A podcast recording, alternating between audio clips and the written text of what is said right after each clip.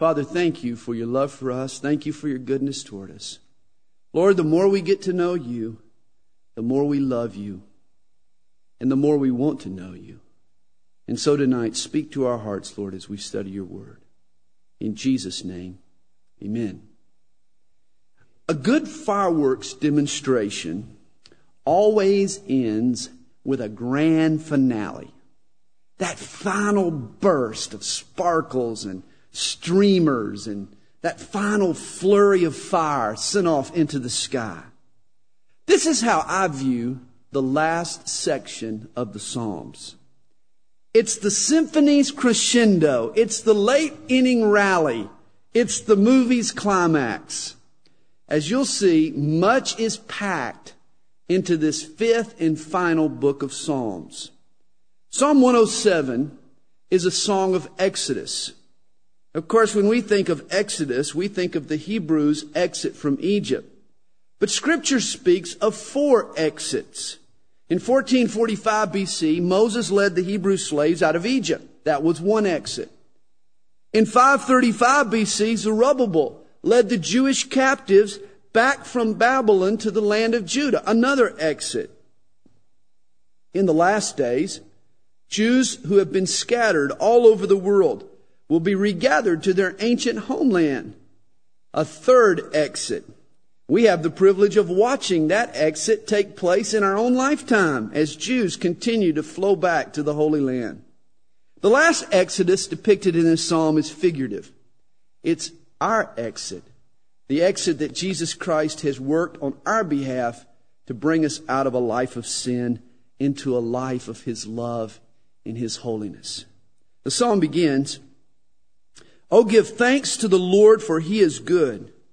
For his mercy endures forever. Let the redeemed of the Lord say so, whom he has redeemed from the hand of the enemy. God's mercies are so expensive. They're so expansive. They can't be worked off. They could never be repaid. The redeemed have only one obligation, and that's to say so. That's to let other people know of the goodness that God has worked on our behalf. If God has rescued you from the slavery of sin, all He asks you in return is to speak up, to say so, to let His mercies be known. It's time we went public with our praise and told somebody. There are five movements in Psalm 107. In verses 1 through 9, God delivers from the heat of the wilderness. In verses 10 through 16, he delivers from the ball and chain of imprisonment. In verses 17 to 22, God delivers the foolish man from his own mistakes. Aren't we glad? In verses 23 through 32, he delivers from the storms at sea. And in verses 33 to 42, God delivers the farmer from periods of barrenness. It's a wonderful psalm. It's a psalm of deliverance. Psalm 108 is the composite of two previous Psalms. Verses 1 through 5 are from Psalm 57, and verses 6 through 13 are from Psalm 60. The first Psalm was written while David was on the run from Saul. The second of those Psalms was written after Saul had died and David had become king. And when you put the two Psalms together, it's kind of neat because it shows you just how far the Lord had brought David. Psalm 109 was also written by David with a dagger in his back. Nothing hurts more than to be victim of a betrayal. And that's exactly what had happened to David. The circumstances are unsure, they're not mentioned, but David does do a great job of expounding his feelings. In verse 3, he tells us, They have also surrounded me with words of hatred and fought against me without a cause. In return for my love, they are my accusers, but I give myself to prayer. Ever felt that way? In return for my love, I've been mistreated. I've been accused. And David takes it to the Lord. The prayer that David prays, though, in the rest of this psalm, asks God to judge his enemies and to have mercy on him. In fact, David gets rather vicious in verse 8. He says, Let his days be few, speaking of his enemy. Let another take his office. Let his children be fatherless. Let his wife be a widow. Let his children continually be vagabonds. Come on, David. Let him beg. Let the creditor seize all that he has. and he just really lays it on him. As Christians, understand we've been called to a higher standard than even David. In Matthew chapter 5 verse 44, Jesus said to his disciples, both at the time and now, love your enemies. Bless those who curse you. Do good to those who spitefully use you and persecute you. You and I are to fight evil with good. Jesus expects more from us than he did the Old Testament saints because he has put his love in our hearts. He's made it our nature to love through his Holy Spirit. The Old Testament saints didn't have those capabilities, and therefore more is required of us. Psalm 110 was penned by David and is prophetic of the son or descendant of David, the Messiah, Jesus Christ. In fact, Psalm 110 is the most often quoted psalm in the New Testament. Verse 1 alone is quoted seven times by the New Testament authors. It says, The Lord said to my Lord, Sit at my right hand till I make your enemies your footstool. In fact, in Matthew chapter 22, Jesus quoted this verse to prove his deity. You remember, David was king. And since no one was superior to the king but God, who was God addressing when he said, the Lord, Jehovah, said to David's Lord? In other words, God had to be talking to God. And that would be impossible, or that would be possible only if the Messiah was both God and man. And of course, that is exactly how the New Testament depicts the nature of Jesus. He was fully God, and yet he was fully man. Psalm 110 portrays the Messiah's position in the heavens, verses 1 and 2. His priesthood in the temple, verses 3 and 4, that he was a priest after the order of Melchizedek.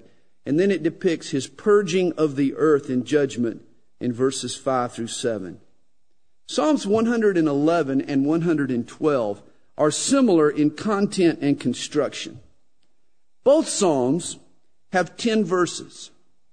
The first eight verses of both Psalms are a couplet. The last two verses of both Psalms form a triplet, which means that each Psalm then has 22 lines.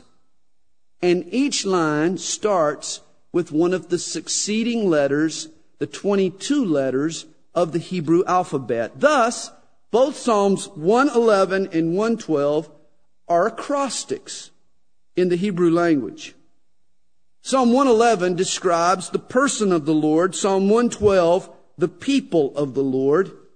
Some of the things mentioned of God's person, He is faithful, He is true, He is gracious, He is full of compassion, and everything said about God should also be true of His people. God is the sun, we are the moon, we are to reflect His light, and thus the believer in Psalm 112 is to be a reflection of the God in Psalm 111. Psalm 113 paints for us, or begins to paint for us, a dramatic picture of the most important night in the history of the world. That night was April the 10th, 32 AD. For that was the evening prior to the crucifixion of Jesus Christ. The event that literally changed the world. On that night, Jesus and his disciples celebrated the Jewish Passover. You remember Matthew 26 verse 30 tells us that at the conclusion of the meal, Jesus and company sang a hymn. And the songs that they sung that night were Psalms 113 through 118. What the Hebrews called the Hallel Psalms. Hallel means praise. But these Psalms were not just praise, they were also prophecy.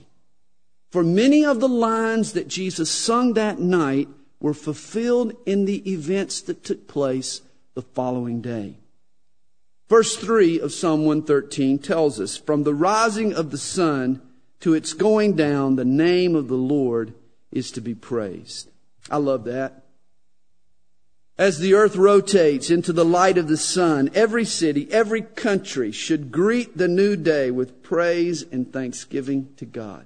Think of it. On a given day, as the sun begins to rise in the east, Jesus is praised in secret gatherings of believers in China, hiding from the communist government. He's then praised in the thatched huts of India as the sun rises over that great country. Even a couple of believers' churches there that Calvary Chapel Stone Mountain has helped to sponsor. As the sun continues across the sky, the cathedrals of Europe erupt in praise. Finally, you and I here in Georgia praise the Lord. Then the cowboys in Texas and the surfers in California, and finally the Eskimos in Alaska all join in and praise the Lord as we start a new day all over again. As the sun travels across the sky, it's followed by a worldwide wave of praise. Psalm 114 demonstrates how God engineered nature to bring the Hebrews out of Egypt. And in the psalm, he mentions not only the parting of the Red Sea, but also that of the Jordan River.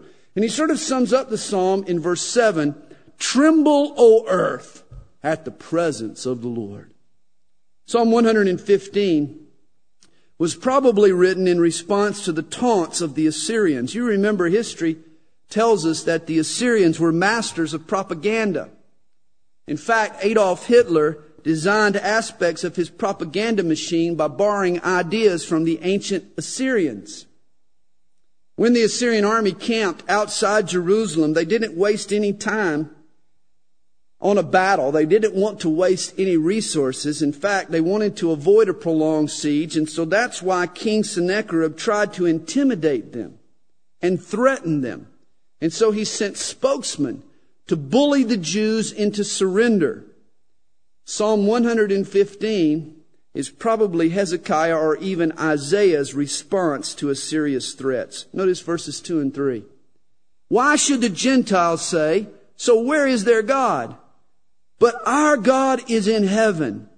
He does whatever he pleases. Always remember that. God does whatever he pleases. Hey, God is God. He's not applying for the job.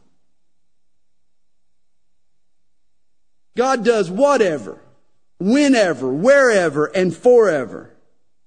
The psalmist compares God to the idols of the Gentiles. Verse 5 They have mouths, but they do not speak. They also have eyes that can't see, ears that can't hear, noses that can't smell, hands that can't touch, feet that won't walk. And this is the insanity of idolatry. How can my creation be a God greater than me? But here's the explanation for idolatry. Verse 8 Those who make them are like them so is everyone who trusts in them. You see, an idol is a reflection of its creator. It's man's notion of what he would be if he were perfect. An idol, in essence, is an ideal. It's an exalted version of its maker. That's why idolatry is the epitome of self-worship. And this is why you and I need to be careful of thinking this thought. Well, if I were God, I would do this or I would do that. You see, that's idolatry. True worship begins with the realization, I am not God.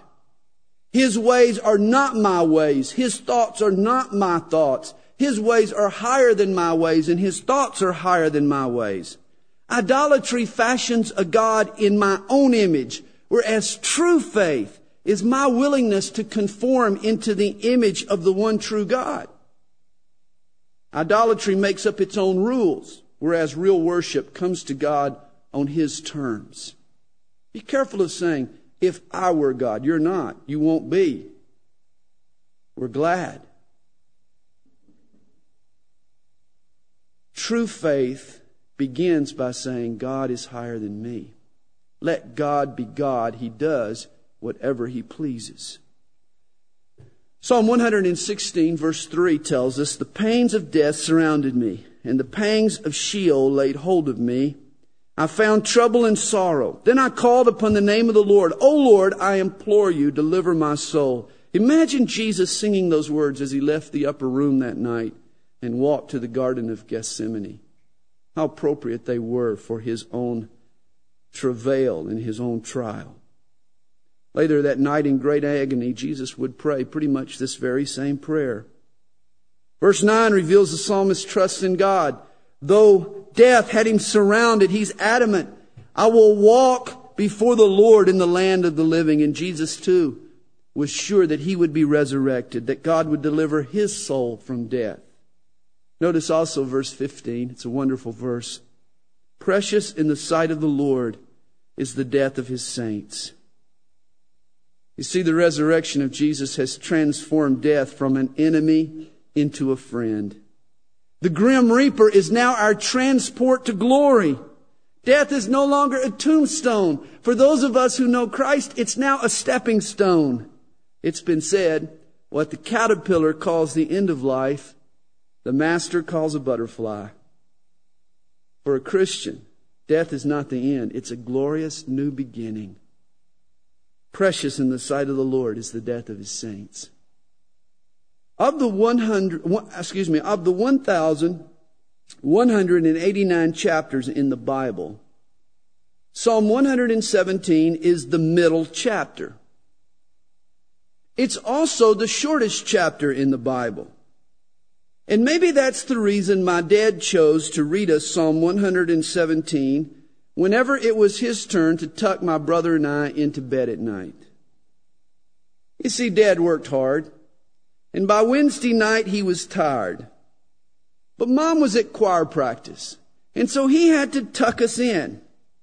And of course, our custom was, was to read the Bible before we went to bed. And so every Wednesday night, dad would put us in bed, pull the sheets up over our chest, tuck us in, give us a kiss and say, all right, boys, we're going to read the Bible. The shortest chapter in the Bible, Psalm 117. He opened his Bible and then he would hurriedly say, Praise the Lord, all you nations. Praise him, all you people, for his merciful kindness is great toward us, and the truth of the Lord endureth forever. Praise ye the Lord. Good night, boys.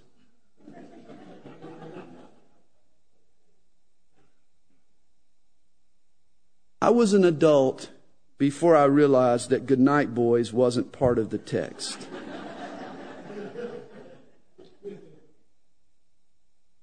But you know what? At least my dad read me God's Word.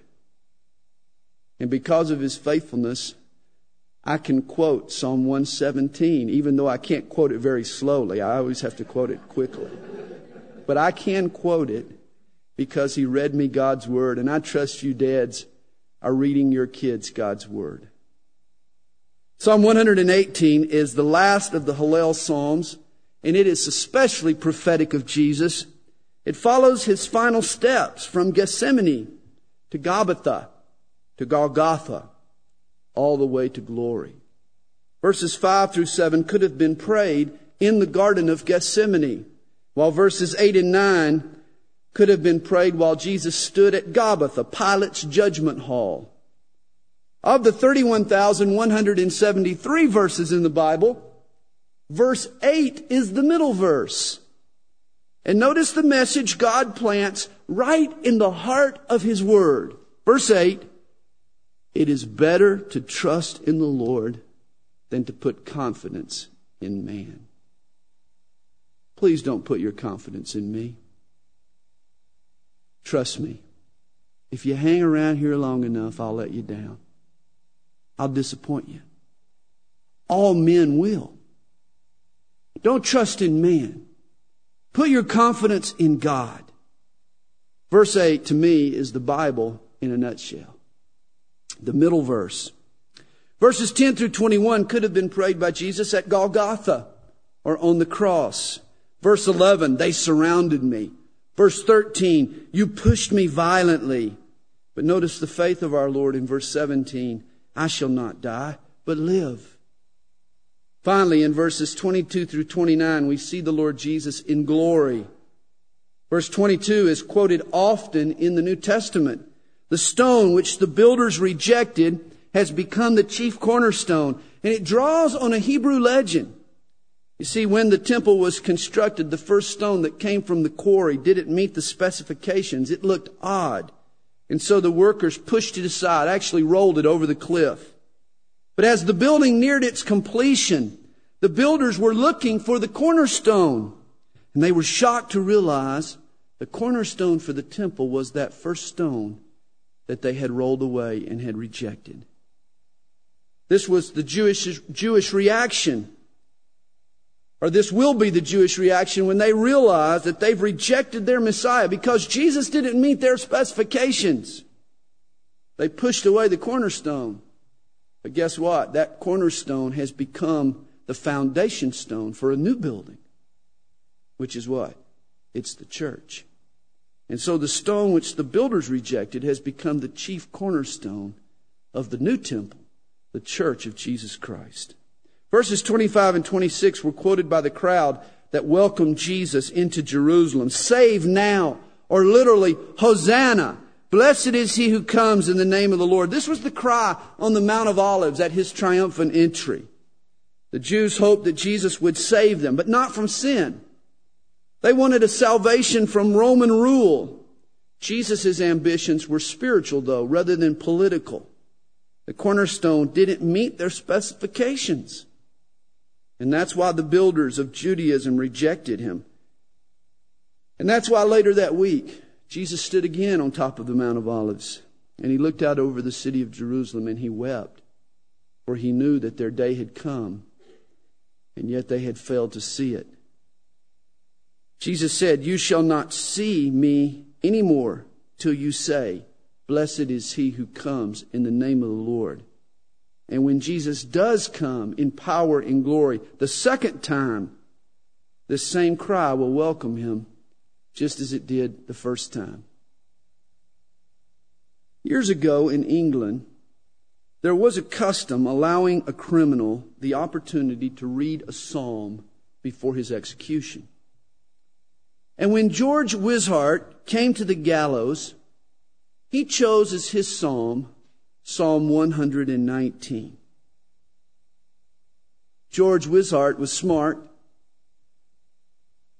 He knew that Psalm 119 was the longest psalm and the longest chapter in the Bible, 176 verses. And the story goes that two thirds through his reading of Psalm 119, a pardon arrived ordering George Wishart's freedom. And as it turned out, his knowledge of the Bible literally saved his life. If he had chosen Psalm 117, man, he'd have been dead meat. Especially if my dad had been reading it. But George Wishart is not the only man whose life has been saved by Psalm 119 for many a man has been saved from sin through Psalm 119, not its length, mind you, but its content.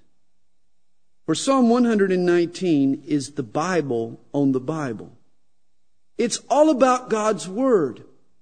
At least 10 different synonyms are used for the scriptures in this chapter. It's called the law, the way, the precepts, the testimony, the word, the commandments, the judgments, the sayings, the statutes, the truth. The Bible is all of that. Psalm 119 is also an acrostic. It's divided into 22 sections, eight verses in each section. And with each section, we have the beginning. It begins with a succeeding letter of the Hebrew alphabet. You know, this form of psalm made it very easy to memorize. And for the ancient Hebrews, that was very important because they put to memory many of these wonderful psalms. Here are a few of my favorite excerpts from Psalm 119. Verse 9 poses an intriguing question. How can a young man cleanse his way? Now, it doesn't ask, how can a little child cleanse his way? Nor does it ask, how can a grandpa cleanse his way? I mean, little kids and grandpas aren't known as notorious sinners, but young men, oh boy. Adolescent males are cocky.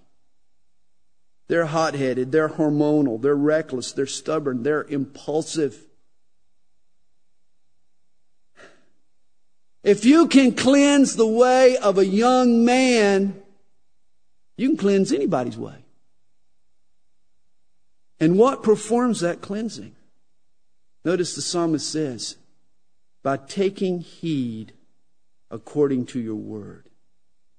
You see, only this book has the power to renew a mind, to transform a character, to create a new outlook, to break old habits, to produce a sensitivity of heart, to spawn self-discipline.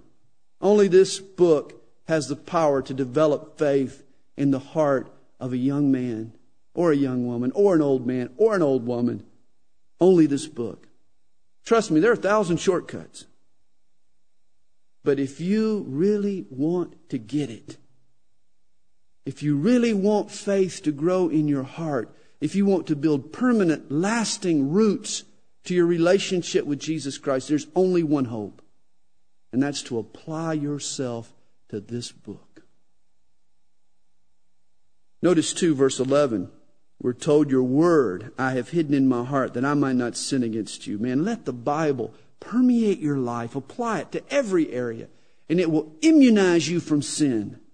Verse 24 says, Your testimonies also are my delight and my counselors. Let me save you a few bucks, at least the going rate for a counselor. If you'll set your mind and heart on God's Word and apply it to your life, your need for other counselors will dissipate. This Word will be your counselor.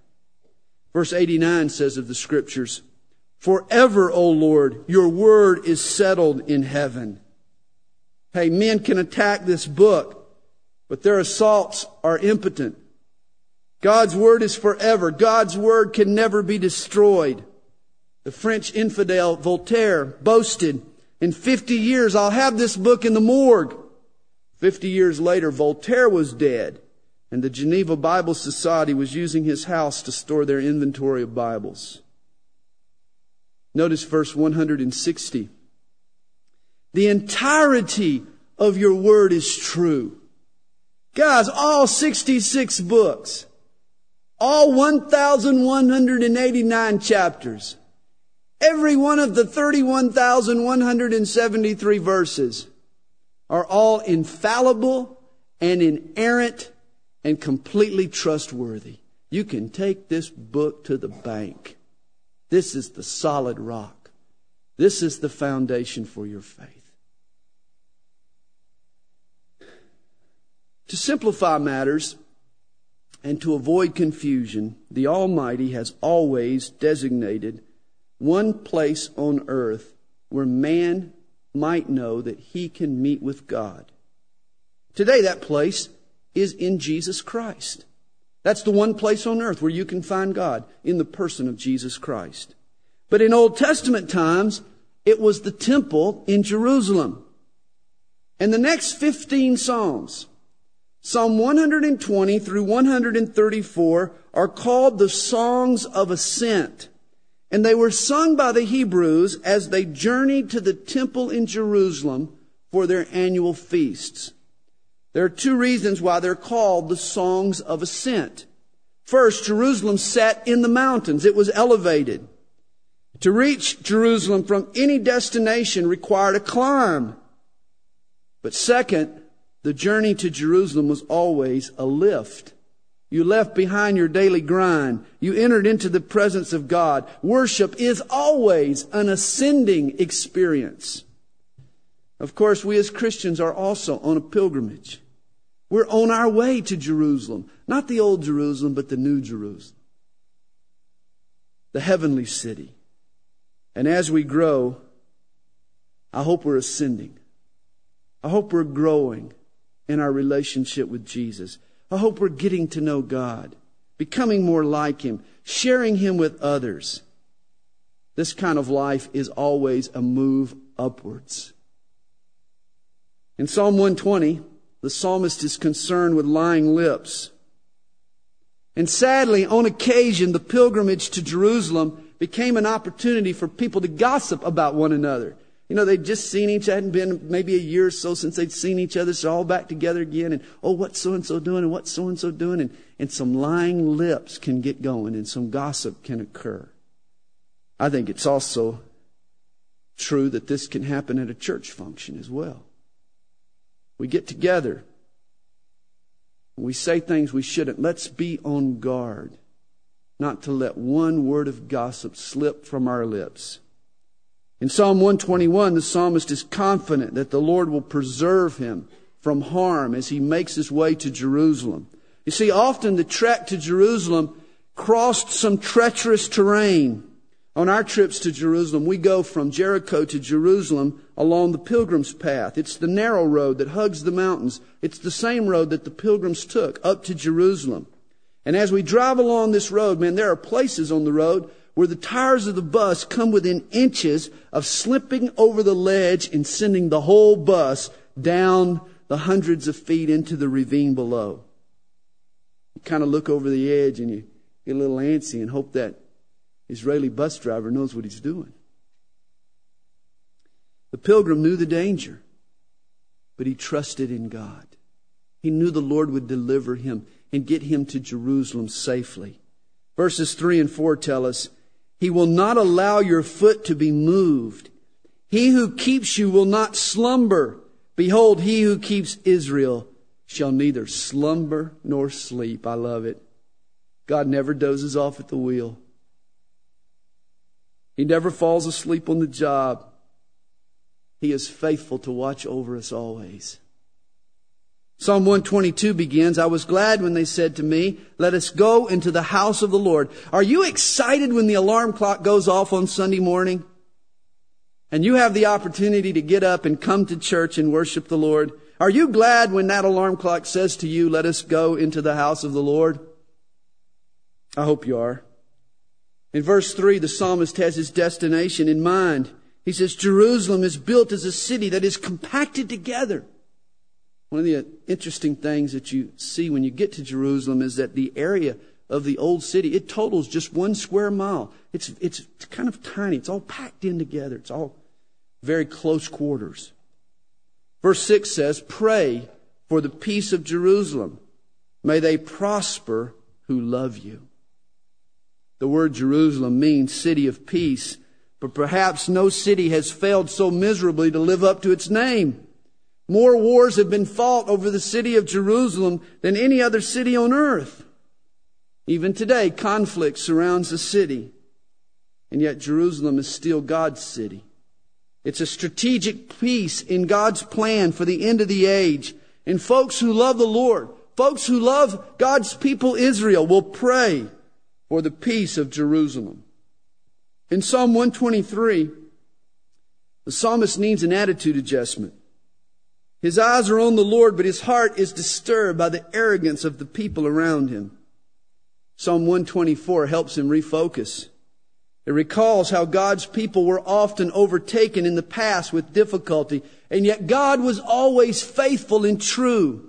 He says, if it had not been the Lord who was on our side, in other words, who knows what would have happened had the Lord not been with us, had the Lord not delivered us. There's been times in my life I can look back and say, Man, if it had not been the Lord who was on our side, who knows? He's been faithful. In Psalm 125, the psalmist compares the person of faith with the city of God. He says, Those who trust in the Lord are like Mount Zion, who cannot be moved. Psalm 126 reminds us of how quickly God can turn the tables. Verse 1 says, When the Lord brought back the captivity of Zion, we were like those who dream. You see, the Jews who were captive in Babylon thought that their exile would last forever. The Babylonian Empire seemed invincible. And yet one night, the Persians dammed up the Euphrates River. And they slipped under the walls of the city through the dried up riverbed. They literally conquered the city of Babylon without firing a shot. And one of the first decrees from the pen of the Persian ruler who took over was to allow the Jews to return to their homeland of Judah. The Jews couldn't believe it. It was actually happening. It was all like a dream. Hey, God can fulfill our dreams. God can turn our dreams into realities. They conclude in verse 5 Those who sow in tears shall reap in joy. And that's often what happens when God intervenes on behalf of his people. Now, Psalm 127 was written by the temple builder Solomon. And yet Solomon refuses to take credit for building the temple. He knew that his part was minor. If God hadn't been in it, he would have failed. He says, unless the Lord builds the house, they labor in vain who build it. Often church leaders forget this principle. They tend to trust in the latest method or gimmick or scheme rather than trusting in the Lord to build His church. If we're going to do anything of eternal value, God has to be in it. Yes, we always have a part to play. but hey, trust me, our part is one tenth of one percent compared to the part that God plays. Unless the Lord builds the house, they that labor, labor in vain. And that's why we're told in verse 2 it is vain for you to rise up early, to sit up late, to eat the bread of sorrows, for so he gives his beloved sleep. If we're trusting God to do the work, then why stress out? Why burn the candle on both ends? Hey, go to sleep early tonight. Sleep in in the morning. If God has everything under control, then live like it. In verse 3, Solomon moves from buildings to babies. He says, Behold, children are a heritage from the Lord. The fruit of the womb is his reward. Parents need to treasure their kids. We need to always see them as a gift, as a blessing, as a reward. It's been said children should be viewed as valuable additions, not needed deductions. The psalmist says, like arrows in the hand of a warrior, so are the children of one's youth. Kids are a reward, but they're also a responsibility. You see, the bow and arrow was a breakthrough in ancient warfare. Suddenly, you could kill a man at a distance. Up until the advent of the bow and arrow, it was hand to hand combat. But with this new technology, you could now send your weapon on ahead. Do damage where you aren't personally involved. This should be the goal with our kids. I want my kids to go farther and to reach higher and to travel straighter than I've traveled. Often my kids will try to cop out. Well, I'll bet when you were a kid, you did this or you, you did that. I'm quick to squelch it. I'm up front with them. I tell them if they don't turn out better than me, I'll be hugely disappointed. My goal for them, my responsibility is to aim them in God's direction and then sail, send them sailing farther and higher than I've ever been. I hope they achieve so much more for God than I have. I hope they're much more godly a person than I am. I want them to be an arrow and go farther and higher than me. Now, pilgrimage to Jerusalem was indeed a family affair. And the author of Psalm 128 again focuses on the family. He says of his wife in verse 3, Your wife shall be like a fruitful vine. Notice, wives, a vine does three things it clings, it climbs, and it clusters. And here's what makes for a good wife she clings to her husband. Wives, give your husband your time. Give him your attention. Give him your affections and your tenderness. Make him feel that he's important to you. And he'll love you in return. But also climb spiritually. Don't just live for your husband. Grow in the Lord. And your husband will not only love you, but he will respect you. And lastly, bear clusters. In other words, be a blessing to others, and your husband will not only love you and respect you, he will admire you, and he'll be proud of you. So to be a good wife, cling to your husband, climb in the Lord, and be a cluster that bears fruit for others. In verse 3, the psalmist also mentions kids. He says, Your children are like olive plants.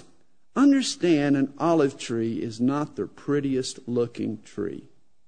In fact, it's quite ugly. Its trunk is all gnarled and twisted. And it takes years of cultivation before an olive tree ever bears fruit.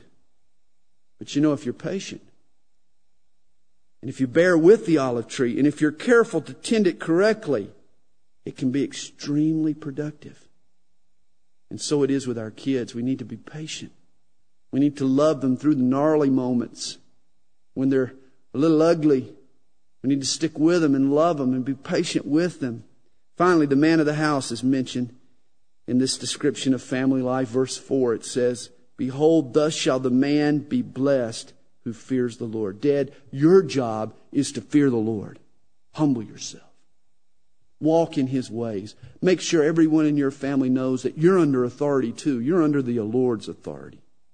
Seek his wisdom. Fear the Lord, and your wife and children will have no fear in following you. Psalm 129 recalls the times in her past when Israel had been persecuted. Psalm 130 is a soothing psalm.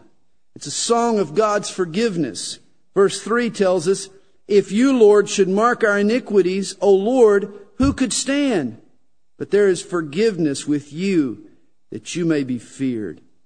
Hey guys, it's Santa Claus who's making a list and checking it twice, gonna find out who's naughty and nice. If you're in Christ Jesus, God no longer tallies up your sin. He no longer keeps a record. It's all been washed and covered by the blood of Jesus. Psalm 131 is one of the shortest Psalms to read, but one of the longest Psalms to learn. Lord, my heart is not haughty, nor my eyes lofty. Neither do I concern myself with great matters, nor with things too profound for me. In other words, the psalmist is saying, I've given up trying to know it all. I've accepted the limits of my logic. I have become content to trust God even when I can't explain Him, when, he, when, even when I can't understand what He's doing in the situation, I'm content to trust Him because I know the Lord. So he explains his trust in verse 2. He says, Surely I have calmed and quieted my soul like a weaned child with his mother. Like a weaned child is my soul within me. You see, a child weaned from his mother's milk is young enough that he doesn't know very much. He's still a little kid. But there's one thing that he has learned, and that is, that is that his mom is faithful. That's why he's a weaned child. He's learned that his mom is faithful, that she'll be there, that she'll feed him what he needs when he needs it. And this is the conclusion that the psalmist has reached. He compares himself to a child that's been weaned. He didn't know much. He's accepted that. He's accepted that up against God, his brain's puny. But he also knows God's going to feed him what he needs when he needs it. And he's come content to put his trust in God. Psalm 132 was sung by the pilgrims to celebrate God's covenant with King David. Psalm 133 is written by a pilgrim who's approaching Jerusalem and he's getting excited not only about the prospects of fellowshipping with God, but in coming to Jerusalem, he's going to get to renew fellowship and friendships with people that he may not have seen since the last time he was at Jerusalem. He's excited not only about spending time with God, but spending time with friends. And so he enters the temple court singing, Behold how good and how pleasant it is for brethren to dwell together in unity.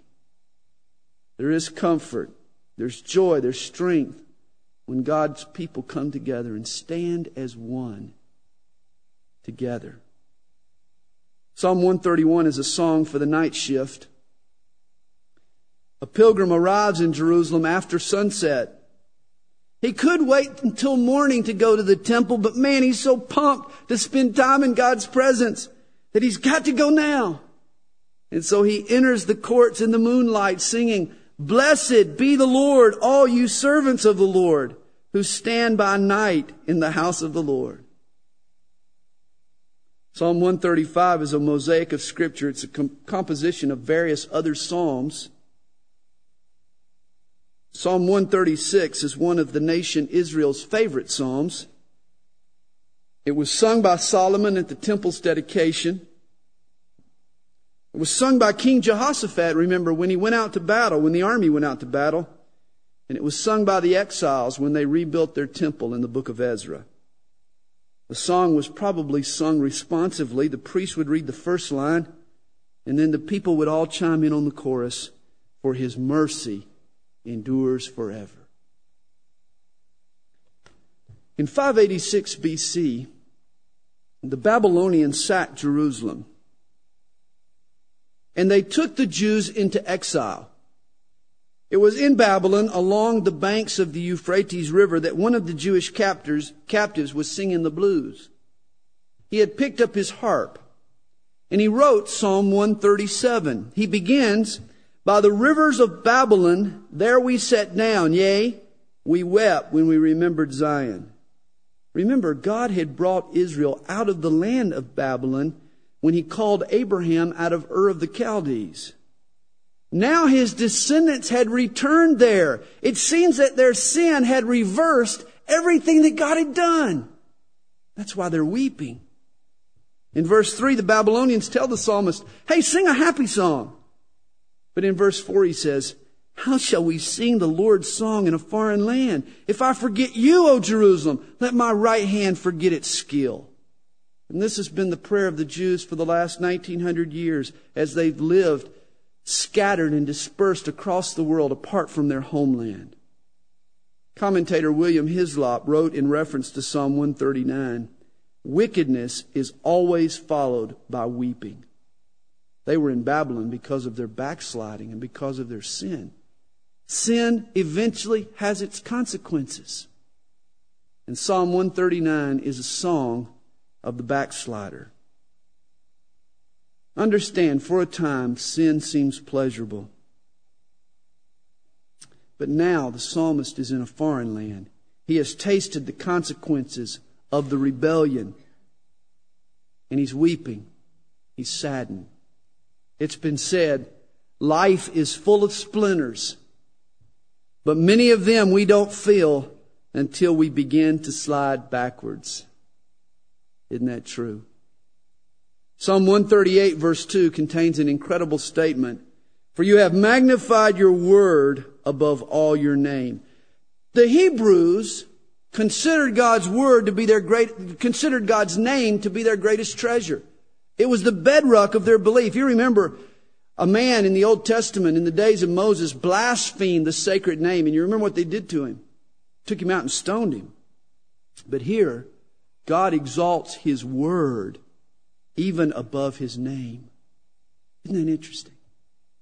That's the one thing God values more than his name, his word. How much do you value the word of God? If God exalts his word even above his name, we should never be guilty of neglecting the word. We should read it. We should study it. That should be our top priority. Psalm 139 is one of the most beautiful ballads of all time, not only in the Bible, but in all literature. It speaks of the omnis of God, His omniscience, His omnipresence, His omnipotence. The psalm begins, O Lord, you have searched me and known me. You know my sitting down and my rising up. You understand my thought afar off. In other words, God reads me like a book. God knows me. Nothing about me is hidden from God. Verse 7 says, Where can I go from your spirit? Where can I flee from your presence? Hey, ascend as high as heaven, descend as low as hell. In either case, God is there. The psalmist says there's no escaping the presence of God. That reminds me of the pastor who tried to help reform the little boy who had a problem stealing items from the drugstore. But before he got into counseling the little boy, he first wanted to test his Bible knowledge. And so the pastor asked the boy, Johnny, where is God? Johnny just sort of shrugged. And so the pastor asked him again, Johnny, where is God? Johnny remained silent. The pastor was upset that the little boy wouldn't even answer him, so he kind of shouted, Johnny, where is God? Johnny jumps up, he runs out of his office, down the stairs, all the way back home, runs up the stairs, goes into his room, into his closet, slams the door behind him. Of course, his mom wants to know what's wrong. And little Johnny from the inside of the closet shouts out, Mommy, the people at church have lost God and they think I stole him. God is not lost. God is not stolen. God is everywhere at all times. God is omnipresent. Where can I go from His Spirit? Nowhere. David says in verses 13 through 15, For you formed my inward parts. You covered me in my mother's womb. I will praise you, for I am fearfully and wonderfully made. My frame was not hidden from you when I was made in secret and skillfully wrought in the lowest parts of the earth. The phrase the lowest parts of the earth is another way of denoting the sacredness and the mystery of the mother's womb. Notice though, long before the psalmist was born, the Lord oversaw his formation and his development.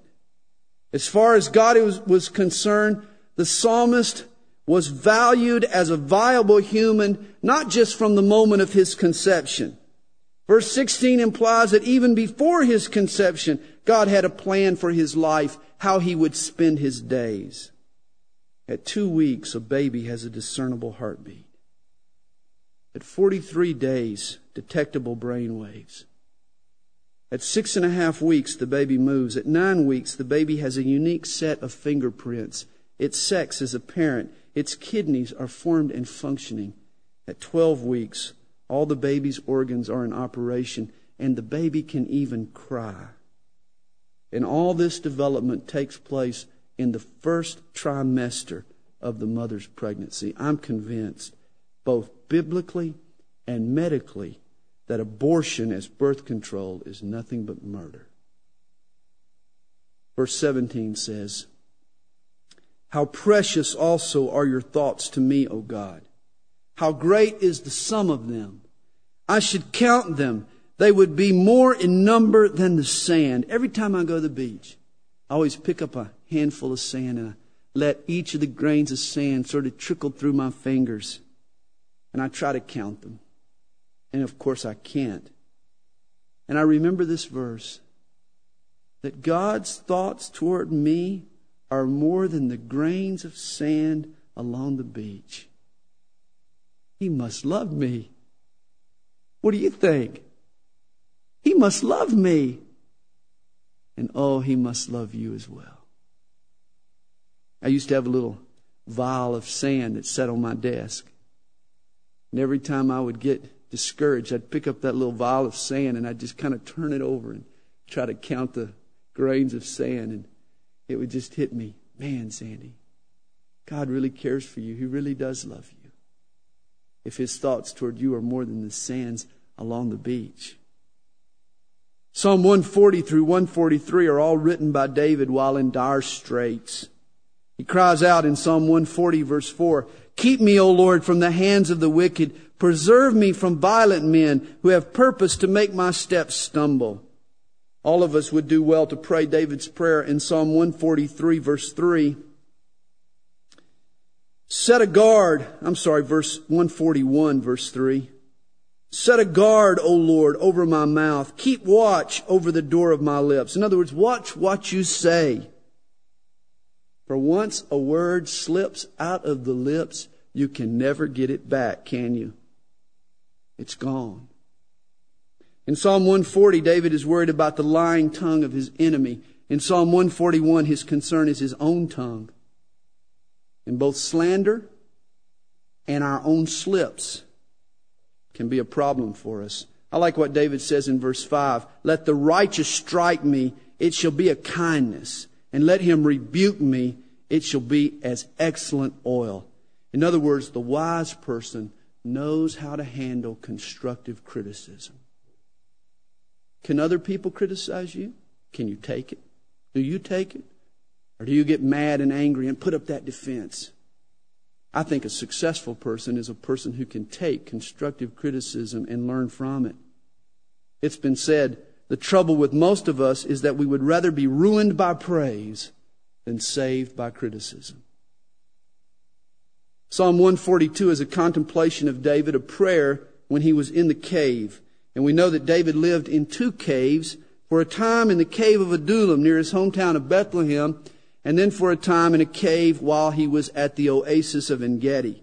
Either scenario would fit well the context of Psalm 142. David feels alone in this psalm. He feels abandoned, but he knows that the Lord is his refuge. Throughout Psalm 143, David cries for God to be active in his life. Notice what he says. Hear me. Answer me. Cause me. Deliver me. Teach me. Lead me. Revive me. So often in difficult circumstances, the focus of my prayer is for God to change my circumstances. But David wants God to change him. Not necessarily his circumstances. So often I can fail to ask God to do the real vital work, and that's to change me. Lord, do your work in me needs to be my first prayer before I ever get to my circumstances. Psalm 144 depicts a hearty, healthy, happy faith.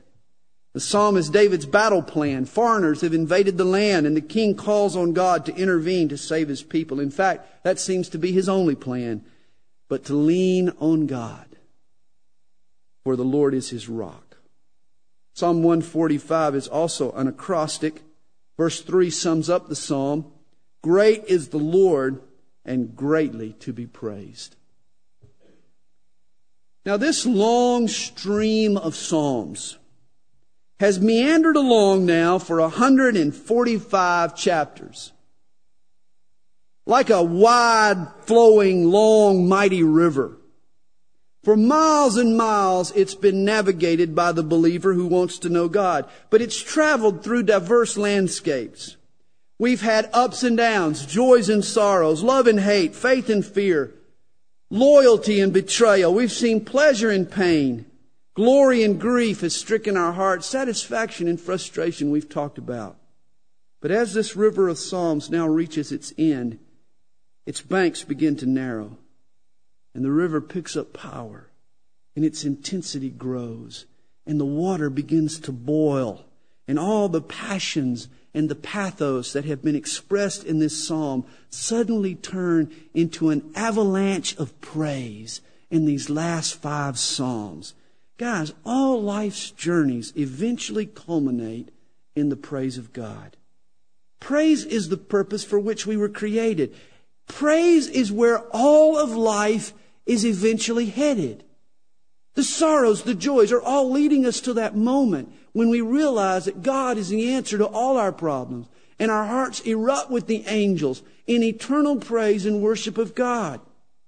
It's interesting, each of these last five chapters begin and end with the word hallelujah or praise the Lord.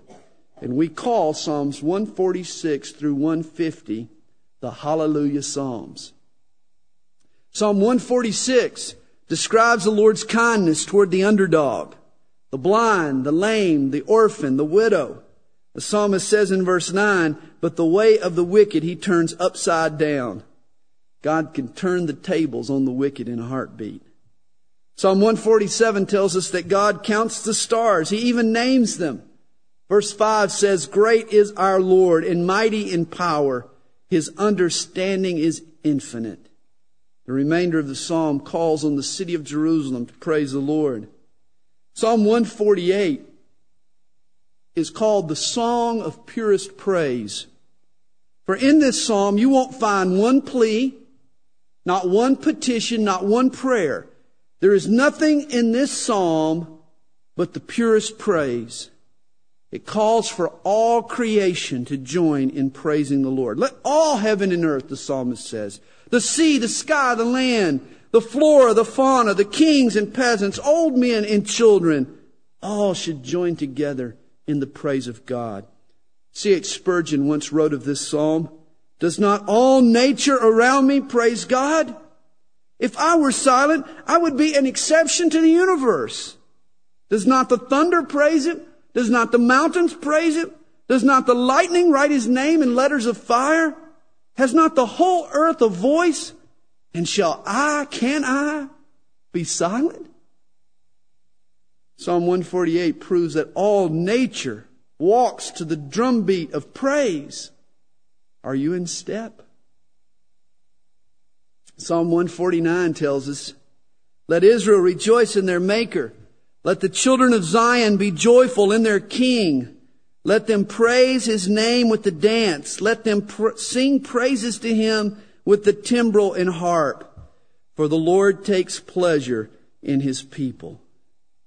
The world sees our praise as inconsequential, but not heaven, no. All heaven knows the significance of our praise. For God takes pleasure in his people when they worship him.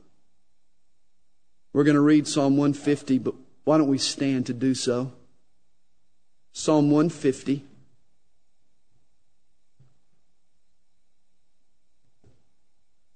Praise God in His sanctuary. Praise Him in His mighty firmament. Praise Him for His mighty acts. Praise Him according to His excellent greatness. Praise Him with the sound of the trumpet.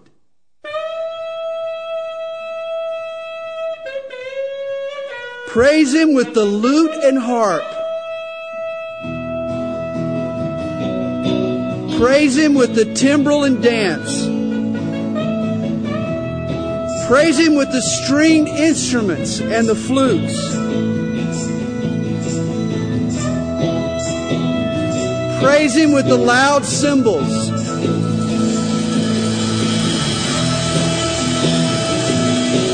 Praise Him with the clashing cymbals.